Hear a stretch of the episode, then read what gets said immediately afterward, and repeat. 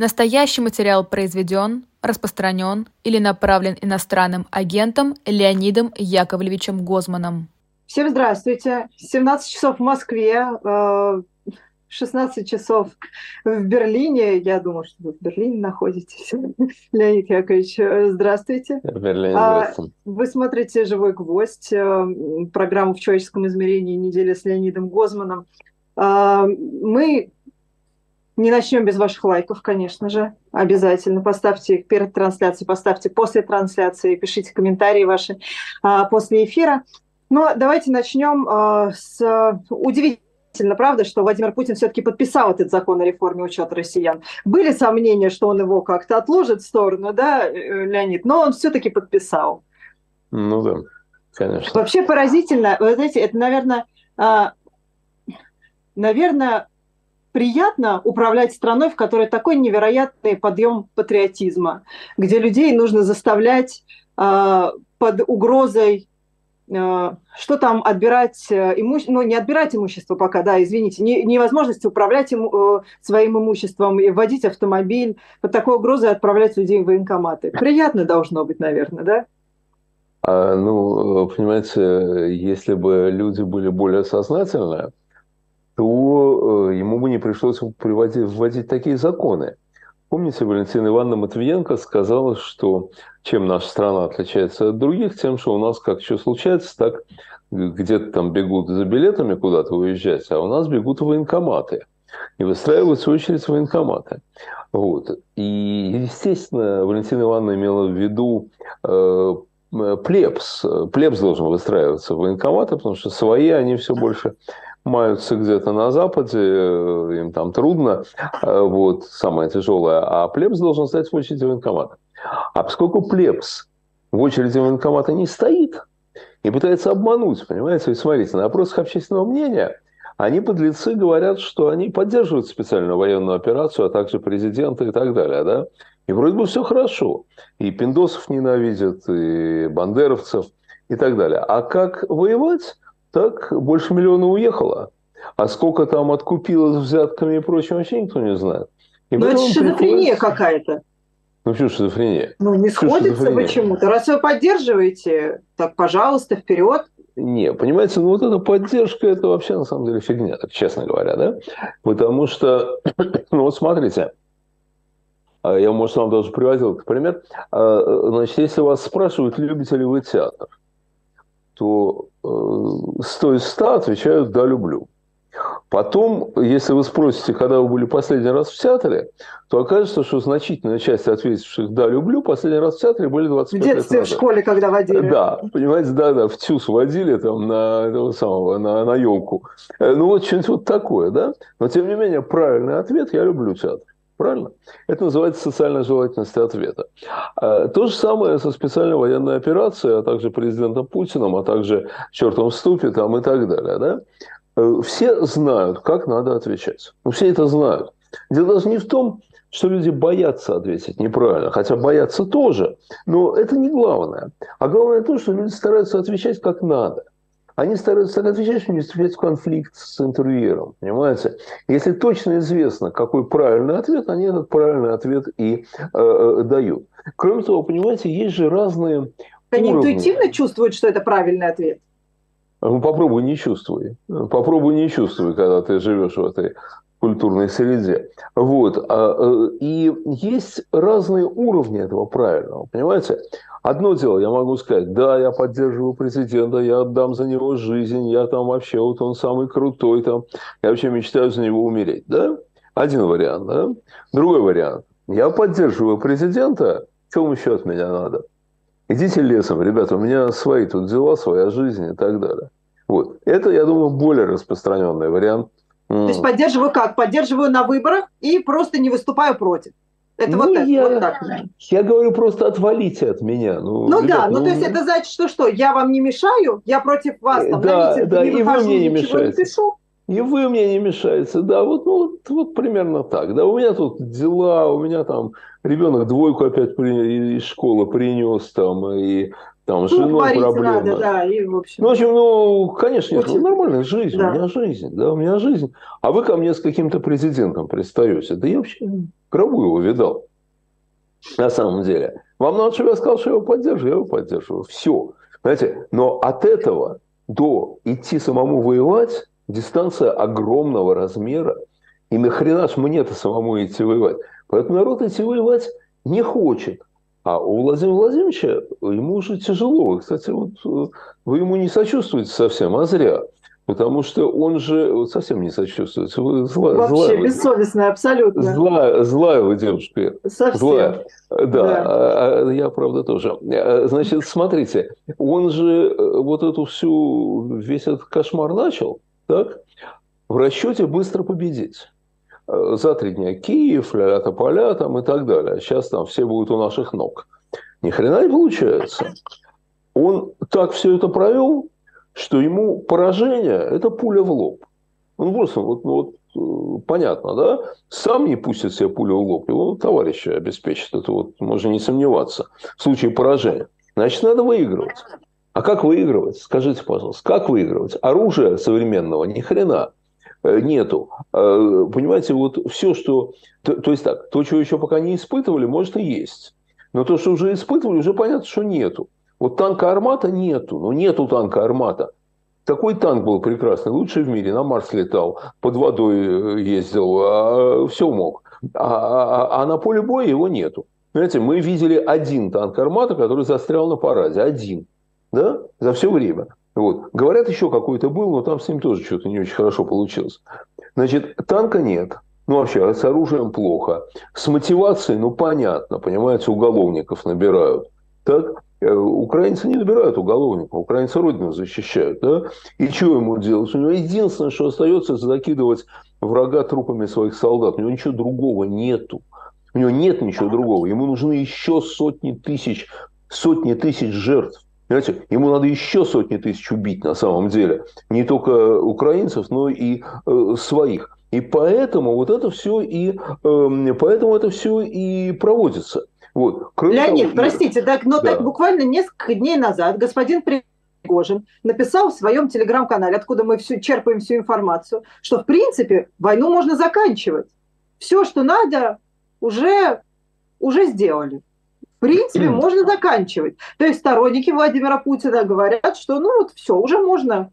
То есть они как поражение это не воспринимают по какой-то ну, причине. Я думаю, что они, конечно, воспринимают это как поражение. Главное, что он воспринимает это как поражение. Вот. А, а, я думаю, что Пригожин, как ни странно, в данном случае, может быть, даже более адекватен. Потому что Пригожин командует совершенно конкретным воинским подразделением. Ну, И понимает, что не хватает ресурсов. Ну, естественно, конечно, конечно, сколько он же людей там положил. Я думаю, что ему людей не жалко, естественно. Он же понимает, что вот он кладет людей, а толку, в общем-то, никакого, да, и стрелять нечем, и, и так далее.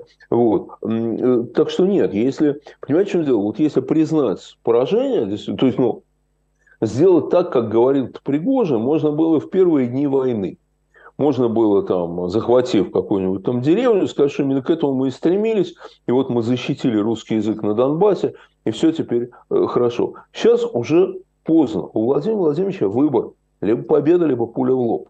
У него нет другого выбора. В том-то и дело, он себя загнал, как Гитлер в свое время себя загнал, в полный совершенно тупик. Знаете, вот у Гитлера после там какого-то э, периода, я уж не знаю, там 43-го года, наверное, да, уже варианта не было. Либо он побеждает, либо его повесят. Вот ну либо, либо, так и было. Да? Ну, кстати, он, он покончил с собой. Да? И у Путина такая же ситуация сейчас, на самом деле. Либо он побеждает, либо его свои же прикончат. Вот. Поэтому, ему, поэтому, конечно, ему деваться некуда. Кроме того, знаете, вот эта вся вот история с этими электронными повестками, она ведь совершенно логична. Вот, знаете, если тело падает в свободном падении, так, вы же не ждете, что оно затормозит.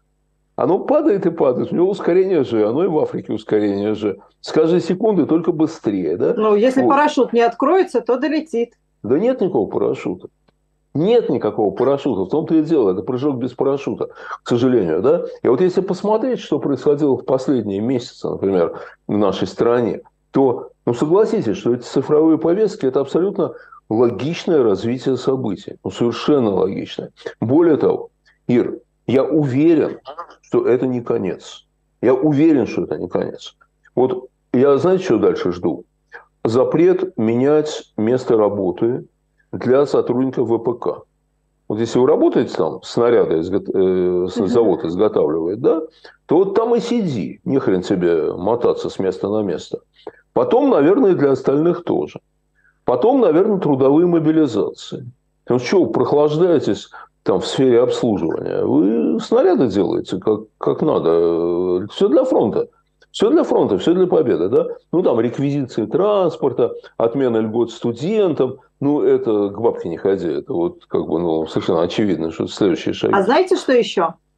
Ну? Вы, я не знаю, видели вы или нет, а, Алексей Венедиктов опубликовал, по-моему, вчера у себя в телеграм-канале про весенний призыв, который до 15 июля, а, что повестки получили 52 тысячи граждан, а, более 50 тысяч прибыли, соответственно, за, эти, за этими, господи, военный комиссариат. 21 тысяча признаны годными к службе, то есть больше половины негодны к службе больше половины из тех, кто явился, к службе негодны. Соответственно, что им, будет что им остается? Они, видимо, будут менять критерии. То есть ну, раньше, конечно. если там у тебя, я не знаю, плохое зрение, ты дальтоник, плоскостопие и так далее, видимо, сейчас все это уже, я не знаю, какие сейчас там критерии, да, но, видимо, если у тебя есть две ноги и две руки, то ты годен. Вероятно, Вы они знаете, будут еще это менять. Э, по-моему, Шаламов писал, что там в каком-то лагере, э, по-моему, по это у Шаламова, а может у Солженицына, могу перепутать источник, э, там начальник лагеря приспособил одноруких людей носить носилки. То есть, если у тебя нет левой руки, так ты правой держишь, а с другой стороны стоит тот, у кого нет э, правой руки, он левой держит. Понимаете? Вот. И вот так вот нормально. И у них такая шутка была у этих э, э, вертухаев, да, была такая шутка, что у меня вообще все здоровые, один есть без ноги, и тот на легкой работе курьером работает. Понимаете, вот, вот они всех будут брать. Им, знаете, им же на людей-то ну, глубоко наплевать. Вот совершенно. Понимаете, то есть говорить им, что как же так, ты берешь больного человека, он же помрет там, э, ну и так далее, да, ну помрет, значит помрет, значит судьба у него такая. Понимаете, вот, они, для них люди – это расходный материал. Вот не более, чем расходный материал. И это же всегда так было. Понимаете, вот эта фраза «бабы еще нарожают», которая приписывается Жукову, вроде бы Жуков этого не говорил. Вроде бы Жуков этой страшной фразы не произносил. Но все ее приписывают ему. Почему? Потому что эта фраза, вот эта идея, что бабы еще нарожают, она в логике отношения власти к людям. И люди это чувствуют. И поэтому вот эта фраза, приписанная Жукову, она к нему прилипла, и все, э, все, э, совершенно, все совершенно э, нормально. Вот. Так что я думаю, что эта ситуация вполне себе э, логичная, безнадежная в этом смысле, потому что, конечно, они будут использовать и технические средства контроля, и традиционные средства контроля они будут использовать и будут использовать очень хорошо. Ну, технические средства вообще, они, ну, еще и опыт Третьего Рейха, и опыт современного Ирана показывают, что технический прогресс вполне обслуживает интересы мракобесия диктатуры. Вполне. Ну, в Рейхе циклон Б, вполне себе высокотехнологичная по тем временам история, да, ну, как они газом убивали людей. А в Иране сейчас ввели видеокамеры, которые следят за тем, чтобы женщины не снимали хиджаб даже там, где никого нет. Понимаете, вот никого нет, а камера есть. Ну и все, ты сняла хиджаб. Ну, привет, ты нарушила там, ну, я не знаю, какие у них там кары за ну, вообще, слушайте, хиджаба. этот цифровой концлагерь, конечно, повсюду, как ну, он удобен. Так он же уже работает, понимаете, да. он уже работает. Ир, Ир, у меня раза три, если, если не пять, задерживали именно по камерам видеонаблюдения. Понимаете, вот, вот, вот просто по камерам видеонаблюдения. Э, вот и все. Ну а сколько таких, как я? -то? Тысячи. Понимаете, это кого это, кого это сейчас волнует. Вот. И, понимаете, вот отсюда, собственно говоря, какой вывод, да? Надо понимать, ну, все надо понимать реальность. реальность состоит в том, что они нам враги. Вот они нам враги, понимаете? Вот это крайне неприятное ощущение, это ужасно неприятно признавать. Люди вообще склонны скорее хорошо относиться к властям, потому, ну, особенно таким всевластным властям, да, простите за тавтологию, потому что так спокойнее, понимаете, вот если у него, у там, президента, у короля такая власть огромная, да, то мне лучше считать, что он хороший. Ну, потому что если он сукин сын и садист, там еще кто-то, так он же и до меня доберется, да, мне лучше считать, что он хороший. Ну, это неправда. То есть это сознательное заблуждение? Нет, оно бессознательное. Оно бессознательное, оно очень распространено. Но на самом деле шансы выжить есть у тех людей, которые понимают реальность такой, какая она есть. Знаете, вот она может быть ужасной совершенно, ужасной. Вот понятно, что все это движется в одном направлении. Вот отрезанная голова, вот отрезанная голова, то, что показали, да, э, ну, я не знаю, видели вы этот страшный ролик? Я не стала смотреть. Ну, я посмотрел как бы не до конца. Вот, э, я посмотрел не до конца. Я... Мне бы эти натуралистические подробности ничего не прибавили к моему пониманию того, с кем мы имеем дело. Но это что же не, свалилось э, сейчас? Да? Э, пытки под камеру. Сколько лет уже у нас? Сколько лет ролики с тем, как людей пытают? Да? Так что вы, а почему вы удивляетесь? Да? Причем, конечно, можно сказать, что, э, собственно говоря, когда люди имеют власть над другими людьми, то, к сожалению, в разных странах появляются садисты, которые эту власть используют как-то вот, ну, ужасно. Да? Но здесь вопрос не в том, что там э, плохие у нас люди или хорошие. А вопрос, ну, то есть палачи, они выродки, что русские, да. что американские, какие угодно, да? Вот. Но вопрос в том, как, как власть на это реагирует. Да? Наша власть исключительно гуманна по отношению к своим. Поэтому у нас много палачей сидит. Скажите, пожалуйста. У нас много палачей сидит. Это же, понимаете, вот за одну, за один такой ролик, за один ролик надо же сажать ни одного, не только тех сержантов, которые там были, а их командиров, и вплоть до верха, до генерала. Да? Он же за это отвечает, сукин сын, вот этот генерал, который там самый главный у них. Э, никого же не трогают, да, а поэтому пыток только больше и больше. Ну, они там вроде даже какое-то расследование собираются провести. Ну, нет, расследование, конечно, проведут. Кувалды есть, никакого расследования не было, как мы помним. С Кувалды не было расследования. Понимаете, это логично, вот отрезанная голова, это логичное развитие событий, причем и политических. Знаете, когда министр иностранных дел страны говорит, что талибы – это вменяемые мужики, как он их назвал, да, вменяемые мужики, вот эти, которые там, ну, понятно, что они там творят, да, вот, тогда практики ИГИЛа, практики ИГИЛа совершенно становятся нормальными, доступными, разрешенными. И вот мы это видим сейчас. Причем, у меня плохая новость. Ребят, это все придет в Россию. Вы даже не думаете, что это останется там. Понимаете, что пытки останутся только в тюрьме, а отрезанные головы только в Украине. Да нет, После поражения, а поражение, я думаю, рано или поздно неизбежно, так, после поражения, вот эти самые бандиты, которые это делали, или такие же, как они, придут, вернутся домой, с оружием вернутся. Хрен ты перекроешь поток оружия с фронта. Это никому никогда не удавалось перекрыть полностью. Так, значит, они придут с оружием. Они Травмированные, с... с ними никто с ПТСР этим работать не будет. Естественно, естественно. Вот, и они вот эти все замечательные практики принесут сюда. И шанс выжить у каждого из нас есть только в том случае, если мы будем понимать эту реальность, если мы не будем закрывать на нее глаза, понимаете? Мы должны, мы должны понимать, что они враги. Это крайне неприятно понимать, но мы должны понимать, что они враги. Вот в острове Крым у Аксенова была такая сцена, когда туда входит уже советские войска по призыву этих э, прекраснодушных дураков, э, значит, которые хотели объединения и общая судьба с Советским Союзом, да, значит, вот входят советские войска.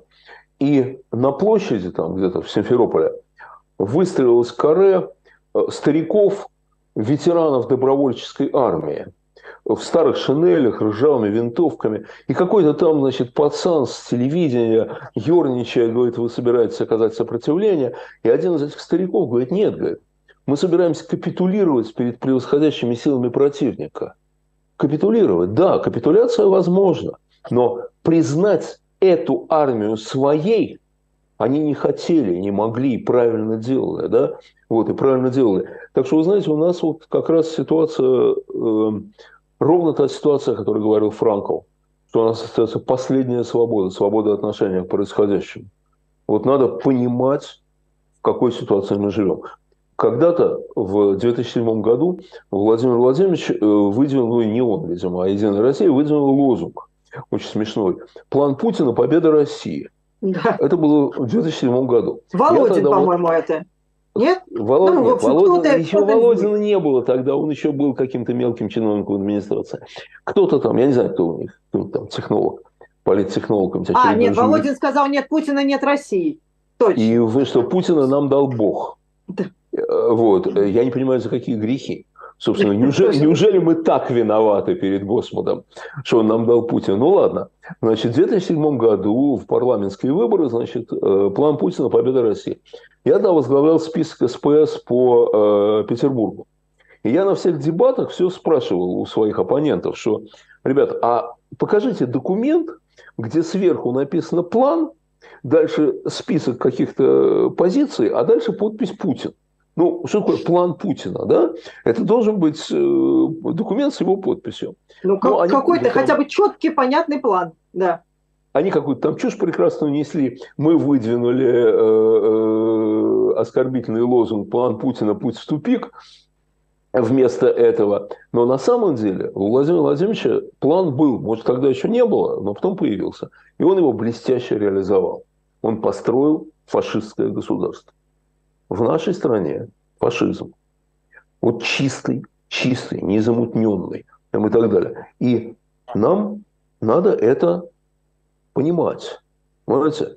Вот если мы это понимаем, то у нас есть какой-то шанс как-то выживать, как-то помочь выжить своим детям.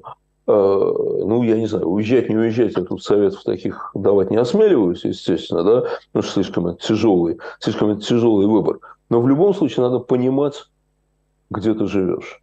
Вот, к сожалению, так случилось, что мы живем в условиях фашистского государства. Вот. Я понимаю, что в ситуации, когда рвутся бомбы, когда нашим именем каждый день убивают людей, говорить о проблемах России вроде кажется и неприлично. Да?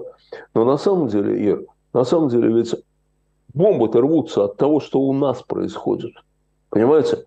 Вот это бомбы в Украине и убийства в Украине, массовые убийства в Украине, это следствие, следствие тех процессов, которые происходили у нас. Вот, поэтому, да, вот надо понимать, что у нас, у нас, к сожалению, фашистское государство. Фашистского общества пока нет, а государство фашистское. Леонид, одна минута буквально. А, вот хорошо, понимание придет. И что дальше? А дальше как жить нас... с этим пониманием? Ну, во-первых, э, во-первых, надо сохранить свободу отношений. Вот то, что говорил Франкл. Вот даже в концлагере, даже в крайней ситуации остается свобода отношения к происходящему. Вот здесь эсэсовцы, а здесь мы. Здесь там путинские фашисты, а здесь мы. Понимаете? Вот, вот это, это необходимое условие. Дальше ты решаешь, что делать.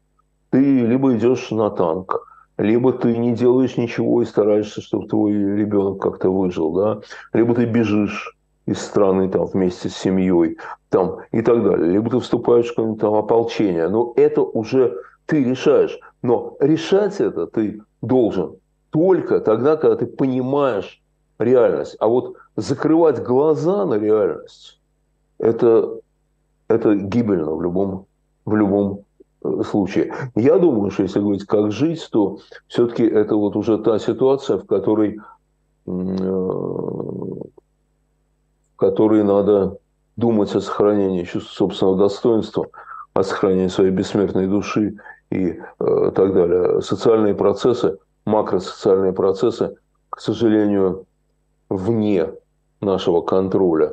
сейчас, этот режим закончится, он рухнет, конечно. И не только под ударами украинских войск, он рухнет под собственной тяжестью. Ну, мы не знаем, когда это произойдет. Надо это пережить еще. А, это была психология события. А, мы с вами переходим ко второй части нашей программы, ну, программы к а, борьбе со злом. И, стало быть, наши с вами зрители ежеднев... еженедельной нашей программы скажут, ну сколько можно уже? Вы каждую неделю говорите про Володю Карамурзу. Ну, говорим, будем говорить, и еще долго будем говорить. Во-первых, а завтра... не каждую, а только вторую. Только вторую. Ну, третью на моей памяти. Но там через третью, раз да? было. Но неважно. Я просто считаю, что этого все равно мало, честно говоря. Положим я не три, положим четыре, кто считает. Я просто считаю, что об этом надо говорить каждый день, а тем более завтра тоже, да. в 11 утра в Мосгорсуде звучит приговор Владимира да. Карамурзе. Причем мы все знаем, да. каким он будет. И Володя знает, ну, каким он будет. Плюс-минус год, я думаю. Да. Ну, ну не плюс, минус, минус, да. Где-то... Ну, я думаю, что они проявят гуманность и дадут вместо 25 23,5 что-нибудь вот такое. Вот такой у меня оптимистический взгляд на это дело. Вот. Вы знаете... Судья Сергей Подопри... Подопригоров или Подопригоров, не знаю, как правильно его ударение, а, который за уже не знаю, сколько времени он пытался, используя э, э, некоторых американских юристов, вычеркнуть себя из списка Магнитского. Но пока у него не получается. Вот, может быть, после приговора они задумаются и вычеркнут его, конечно. О, да, конечно. Конец из этих списков. Конечно. Ну, тут вообще, конечно, понимаете, с этим судьей, это же потрясающе. Он в списке Магнитского во многом благодаря Володе Кармурзе. Понимаете? То есть, вообще-то говоря, это конфликт интересов. У этого судьи личный счет к подсудимому. Личный счет. Так значит, Человек... ему лично дали покарать?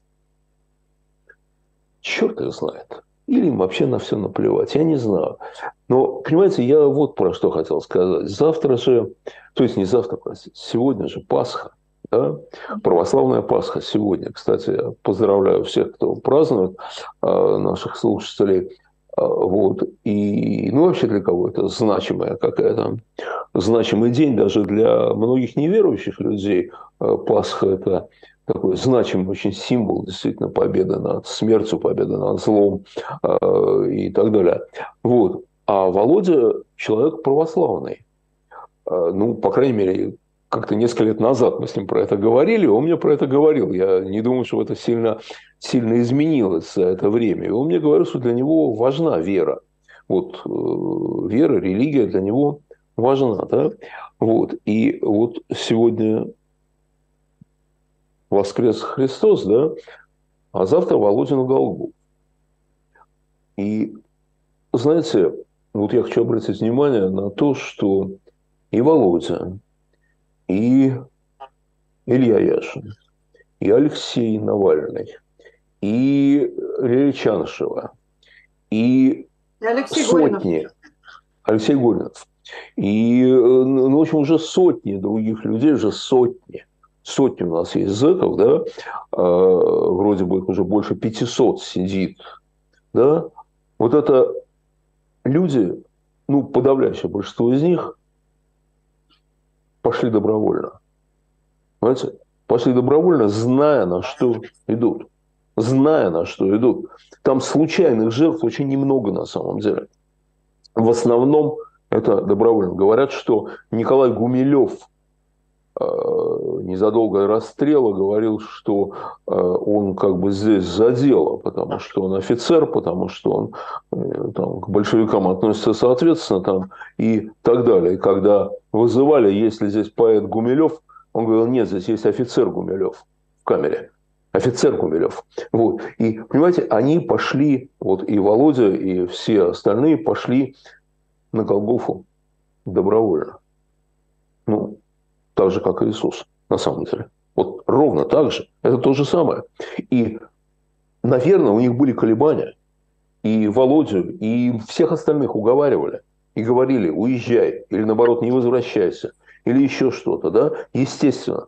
Но так и у Иисуса были колебания, между прочим.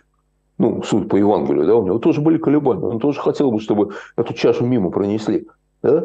Но вот пришлось. Пришлось деваться некуда. И вот мне кажется, что действительно это святые люди. Понимаете, вот те, которые сейчас э, вот в этой э, мясорубке оказались, да, и Володя среди них просто как, как так сказать, символ. Вот. Э, это святые люди, потому что они пошли, они пошли за други свои, они пошли абсолютно добровольно. Он не должен был идти. Это не то, что его как-то взяли, поймали там и так далее. Да нет, он сам это сделал. Он знал, что будет. Знаете, он точно знал, что будет. И когда он последний раз ехал в Россию, ему все говорили, не езжай, нельзя. Да? Он знал, что будет. Вот. Э, понимаете, кто-то может считать, что это бессмысленная жертва. Я считаю, что она совершенно не бессмысленная. И, вы знаете, она, конечно, вдохновляет людей. Вот э, вчера, по-моему, э, группа «Наив», и там вот этот... Чача Иванов. Да, Чача Иванов, да, ну Чача, как я понимаю, сценический псевдоним, да? Да, да. Но все его ну, знают как Чача Иванов. Ну да, ну да. Он вышел с этой футболки Маша Москалева и обратился к залу, и зал скандировал вот это самое ХВ, да, только не Христос воскрес, а про войну, да, весь зал, полный зал скандировал. Я думаю, что последнее было выступление этого парня в России. Вряд ли они ему это В Москве простят. точно, и в России, да. да. Да, ну вот, понимаете, вот, вот, вот есть, есть сопротивление, есть люди, да, и не рассказывайте после этого, что 180% э, за войну. Вот он, полный зал скандировал против войны, да. Вот. Мне кажется, что вот очень важно, когда люди сохраняют вот сохраняют какие-то человеческие качества тяжелейших условиях. Вот переписка э, Саакашвили с Навальным, вот совершенно прекрасно, да, э, два человека, которые сидят в тяжелейшей ситуации, которых убивают в тюрьме. И Саакашвили убивают, и э, Навального убивают, да, вот. И они поддерживают друг друга, они друг другу оказывают поддержку моральную. При том, что они лично не знакомы. Лично они знакомы, да, и совершенно... Я, кстати, совершенно не уверен, что если бы Навальный был президентом и Саакашвили был президентом, что были бы обязательно хорошие отношения между ними. Совершенно не очевидно. Может, были бы хорошие, а может, были бы конфликтные. Черт его знает. Вот. Но в этой ситуации, в этой ситуации для них обоих доминирует вот это, что они оба, и тот, и тот, жертвы совершенно какой-то жестокой совершенно системы. И вот, знаете, важно вот еще что. Вот эти люди, которые это делают, вот этот прокурор, вот этот судья, вот вся эта сволочь, которая вот приговаривает к безумным срокам э, наших э, лучших людей, да, вот как они это делают, как они это, что они чувствуют на самом деле. А вы знаете, это вот тоже вот в контексте, в контексте Пасхи, если хотите. А они не люди. Они не люди. Вот, ну, вообще, если это написать одним словом, то получится нелюдь. Да, вот есть такое слово в русском языке. Да. Нелюдь, да. Вот они не люди. Потому что человеку, человеку, ну, вся наша культура, да, но она, естественно, связана с, э, с религией, там, но она не обязательно, это как бы, э, ты не обязательно должен быть религиозным человеком, чтобы это понимать, да. Вся наша культура стоит на том, что у человека есть свобода воли, а значит, есть ответственность. Это и в иудаизме, и в христианстве, и в исламе, вот во всех мировых религиях, да, человек свободен. И поэтому он отвечает за то, что он делает. Знаете, не было бы понятия греха, если бы человек не был свободен. Да? Вот. А они, вот посмотришь на эту рожу, да, на прокурора, там, еще на кого-то, да, у них же нет этой самой души, понимаете, у них ее нету. Они, вот у меня такое впечатление, что когда их берут вот туда, вот, ну вот куда их берут, в, в начальство, да, они входят, знаете, бывает, когда в особо охраняемое помещение, ты приходишь, тебе говорят, вот мобильный телефон, пожалуйста, вот сюда. В камеру да, дайте, пожалуйста, в ячеечку такую. Да, да, да, в ячеечку, да. А им говорят, а э, душу, А душу-то куда? Вот, а вот сюда, тут тоже шкаф есть. Тут тоже специальное есть хранилище. И дальше ты будешь без нее. И понимаете, вот я разговаривал с такими людьми неоднократно. Ну, может быть, с такими с палачами непосредственно, может, и нет – не доводилось. Но со всякими пропагандистами, которые несут какую-то жуткую ахинею, я разговаривал неоднократно. Я его спрашиваю, слушай, ну как же ты такое несешь? Ну, ну что ты, ну, что ты говоришь? Оно же, оно же не так. Ты же, ты, же, ты же вроде как всегда был нормальный. Удивите меня такое? ответом, Леонид. А они знаете, что говорят? Не, у них все нормально. Они говорят, ну что ж, ты не понимаешь? У нас есть задача. Вот мы должны добиться вот этого. И мы это делаем. Понимаешь, и ради выполнения этой задачи надо сделать вот так. Поэтому, да, я понимаю, что я делаю. Но, как один из них мне сказал, но ты, ты себе не представляешь, сказал он, как много ужаса я остановил. Если бы не я, насколько было бы хуже. Они в это верят. Понимаете? Я уверен, что если поговорить с прокурором, который попросил 25 лет Володя, он вам объяснит, что, во-первых, надо спасать Он борется со злом? Он борется со злом. Надо спасать государство. Будет же хаос. Ты что скажешь? Хочешь, как в октябре 17-го? Чтобы, значит, революционные матросы пьяные ходили, убивали всех налево-направо, да? Вот ты этого, что ли, хочешь? Мы должны спасти государство, какое не есть. А еще он скажет, за то, что я дал, попросил, что ему все равно вломили по полной. Ну да, я это сделал, но за это я получил возможность сделать это, это, это, устроить дочку приятеля на работу, еще что-то хорошее сделать, э, я не знаю, пожертвовать э, на храм. Понимаете? Вот. То есть они считают, что они делают, делают все правильно. Вот. Они делают все правильно, я вас уверяю. У них такое ощущение. Вот. Ну, потому что душа, она лежит где-то на складе. Ну, вряд ли они ее потом обратно попросят. Она ну, душа, а где нужна. логика лежит? Логика в какой коробочке? А что логика? С логикой все нормально. С логикой все нормально. Подождите. Но ведь понятно же, что такие, как вы, как я, э, мы же расшатываем государство. Понимаете, и если нам дать волю, то э, сюда придут пиндосы, солдаты НАТО, марсиане, э, ну и так далее.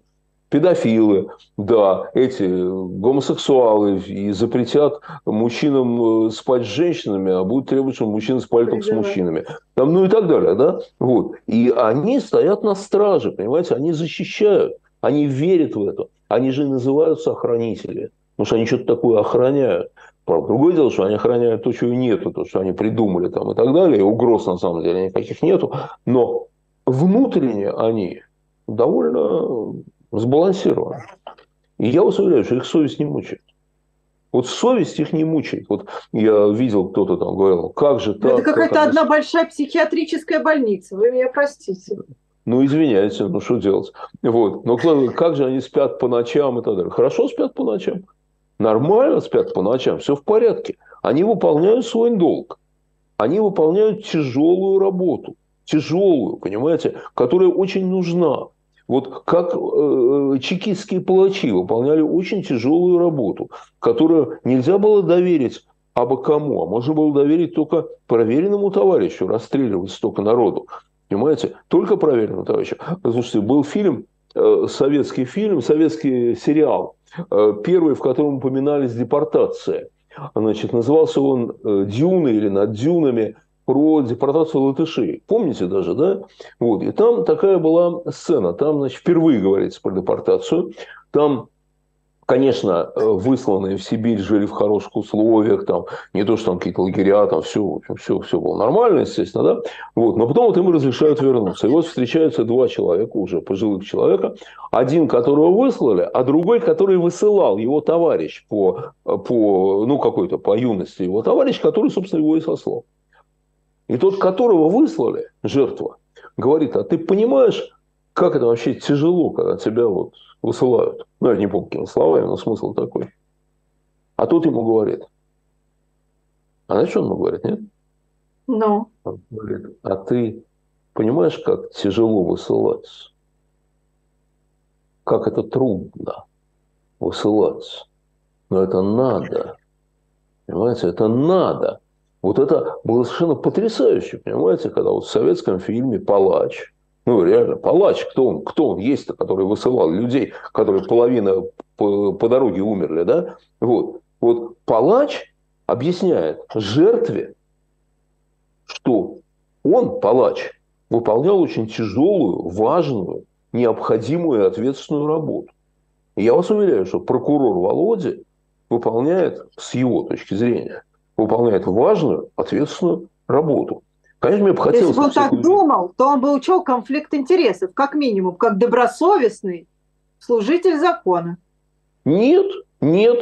Он же настолько добросовестный служитель закона, что он поднимается над своими интересами. И понимаете, если вот судью вот этого, это не про судья, да, если вы судью потом спросите, а как тебе не мешало, что тебя Володя запихнул в список Магнитского, да? На горло и... себе наступил, так не хотел да, его судить, да. но надо. Тебе это, тебе это не мешало? Он скажет, нет, нет, я судил по справедливости.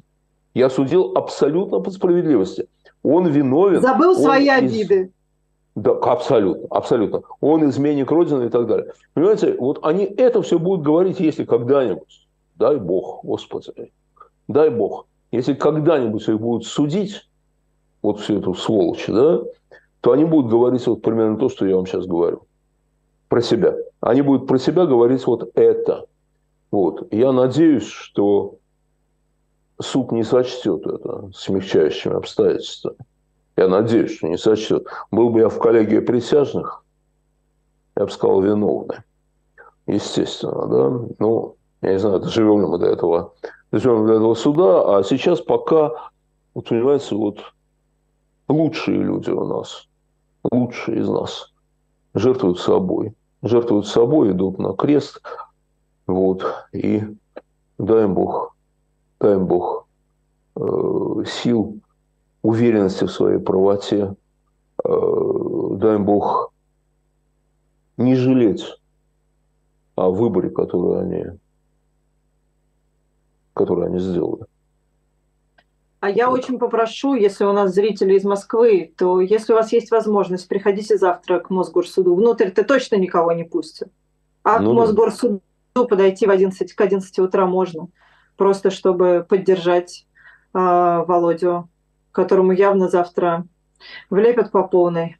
В этом мы уж точно да. не сомневаемся. Кстати, у, да. Волошина, а у Волошина есть последнее, забыл сказать, у Волошина есть стихотворение про Пасху 21 года. А, и там заканчивается, длинное такое стихотворение заканчивается такой строчкой. А той весной Христос не воскресал. Вот. А, Если переходим... то не здесь и не для всех. Это правда. А, переходим с вами к заключительной части нашей программы. По ту сторону ну, событий и 12 а, апреля незамеченным не прошло. Правда, Леонид? Да, конечно. Вы знаете, это вот когда-то, когда вводили этот идиотский праздник День народного единства 4 ноября, ну, понятно, они искали что-нибудь возле седьмого. Ну, чтобы... Я до сих пор не понимаю, что они празднуют 4 ноября, это, честно говоря. Это, это как, как в том анекдоте, понять это невозможно, можно только выучить, понимаете? Вот, абсолютно, абсолютно. Тем более, что освобождение Кремля произошло не 4 а 5 а, вот, ну, вот, войска Минина и Пожарского да. захватили Кремль не 4 а 5 да. Гражданская война потом продолжалась еще достаточно долго. В, и с той, и с другой стороны сидели, были русские люди. Может, вы знаете, что будущий э, наш основатель династии Романовых э, Михаил Романов, он был среди защитников Кремля от ополчения Минина, и Пожарского. То есть там все было очень сложно, перемешано там, и так далее. Но это ладно. Но когда вот они вводили этот праздник, то я думал, что есть два дня у нас, которые могли бы претендовать на День народного единства. Действительно, да? Один день – это, ну, конечно, главное, это 19 февраля, когда царь-освободитель э, запретил, прекратил рабство угу. на территории империи, да? когда все люди в империи стали свободны, когда не стало в империи, не стало рабов. Это фантастический день, конечно, да. Вот. Кстати говоря, он это сделал без гражданской войны, как это было в США. без изнурительной и страшной гражданской войны. Просто вот, вот он сам это сделал. А тем больше чести на самом деле. Вот. А второй день – это 12 апреля. Потому что 12 апреля наша страна при всех своих там недостатках, ужасах, страшной истории и так далее, она никого не убила в этот день. Вот никого в этот день не убили. Ну, по крайней мере, э, это неизвестно. Ну да, это неизвестно. Широко вот, и, Да, и в этот день действительно открыли новую эру. Понимаете, ну вот что-то не говори, но это был выход человека в открыл в космос. Вот реально. Реально, первый раз в истории человечества. Да? Это очень важное очень событие. Да? Ну, такое же, как высадка на Луну, например, да? американцев да. через 8 лет. Вот. Очень важное событие. И это событие, которым как бы на самом деле можно гордиться. И вот тогда возникает вопрос. Э, возникает вопрос. Вот нам все говорят сейчас со всех сторон, что вы творите, вы, ну, ваша страна, творит такое зло, что вы вообще должны, э, как в том анекдоте, где твоя тряпочка, какая тряпочка? Ну, та, в которой ты молчать должен. Вот, что мы должны молчать в тряпочку и вообще ни о чем Ну, что никакого говорить. отношения к этим подвигам мы не имеем. Понимаете, в чем дело? Я не знаю. Вот к полету Гагарина очень косвенное отношение имел мой отец он не работал в космической промышленности, но он был электронщиком. И он был, вот, вот он, он занимался электроникой. Он занимался электроникой. Он был инженером Божьей милости. И, ну, как бы вот такие, как он, и обеспечили полет Гагарина. Вот такие, как он, на самом деле, да? Как, как мой папа покойный. Э, вот. Э, то есть, э, что значит не имели? Имели, какое-то какое имели, на самом деле, да? Но просто нам говорят так, что зло которое причинила наша страна, которое она причиняет сейчас в Украине, которое она причиняла раньше э, покоренным народам э, империи, там, другим народам там, и так далее, и собственному народу, что это зло настолько страшное, да, что вообще мы должны отказаться от мысли, что у нас было что-то хорошее. Вот я не согласен с этим. Я с этим не согласен. Понимаете, в чем дело? То, что в пасхальную ночь Путин, стоя со свечкой, э, стоял со свечкой, но это не помешало ему бомбить украинские города ночью, этой пасхальной ночью, и убить еще людей. И, кстати говоря, разрушить храм в Никополе, э, православный храм. Да, вот как-то это ему не помешало. Да?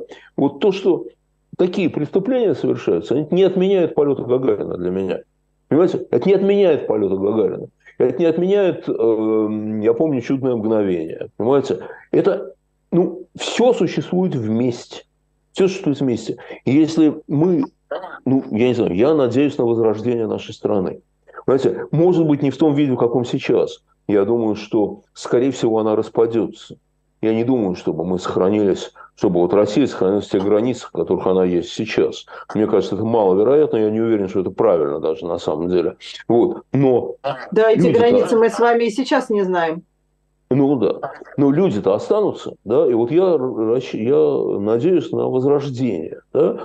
Но этого возрождения не будет, если мы согласимся с теми, кто нам сейчас говорит, а нам это говорит весь мир, это естественно вполне, да, что мы вообще прокляты, что мы прокляты, что никогда ничего хорошего от нас исходить не может и так далее, да. Нам же это говорит весь мир. Нам это говорят украинцы, и ну, здесь все понятно, а что еще они могут нам говорить? Это совершенно уж точно нам не время обижаться, да, на них. А, вот. Но нам это говорит весь мир сейчас. Весь мир нам это говорит.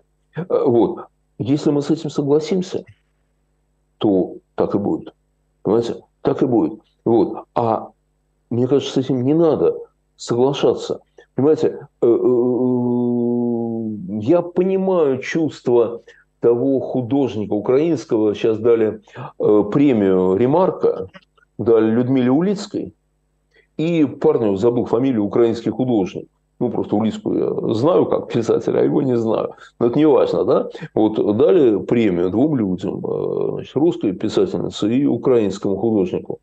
Вот. И парень сказал, что он, ну, вот лауреат, украинский лауреат, сказал, что он не может сейчас приехать на вручение премии, да и не хочет, потому что слишком много у него было присутствия э, русских в его жизни, и поэтому он предпочитает Сергей Майдуков зовут художник. А, вот да, да, Сергей. Вот. И что лучше он получит эту премию в какой-нибудь другой день, не с ней вместе, да?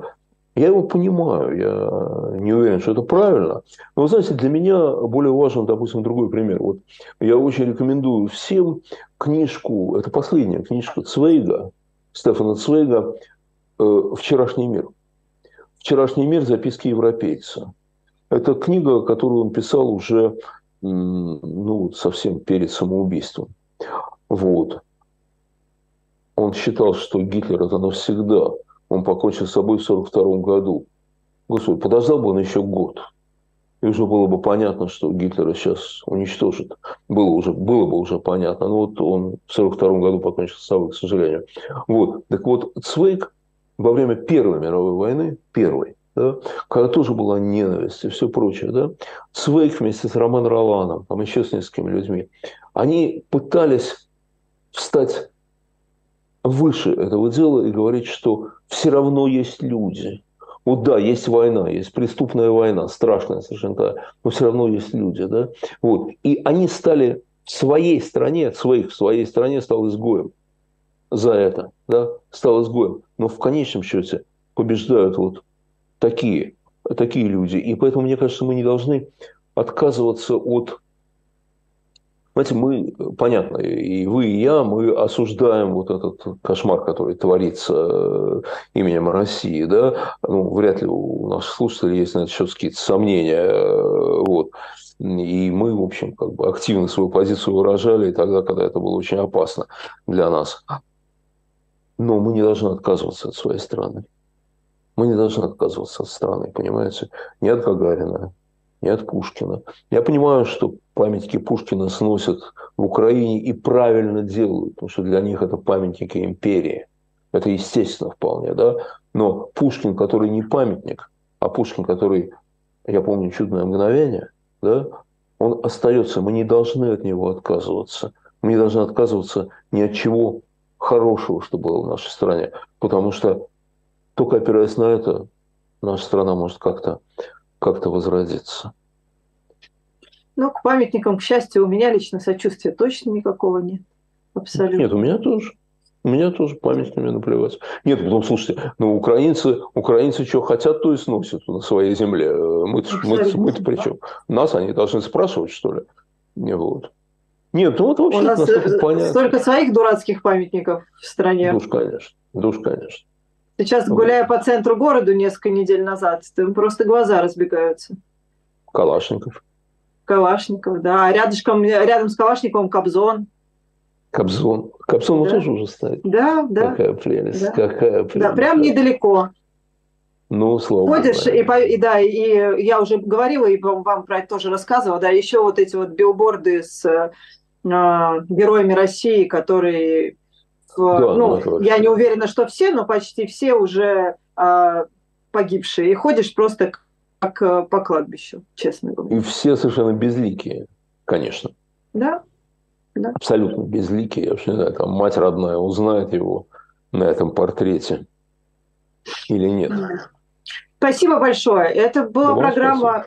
Что, да, видите, у нас время пролетело как очень быстро. В человеческом измерении неделя с Леонидом Гозманом.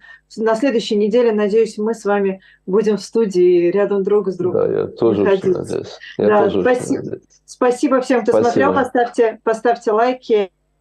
А, да. Это канал «Живой гвоздь». Всем пока.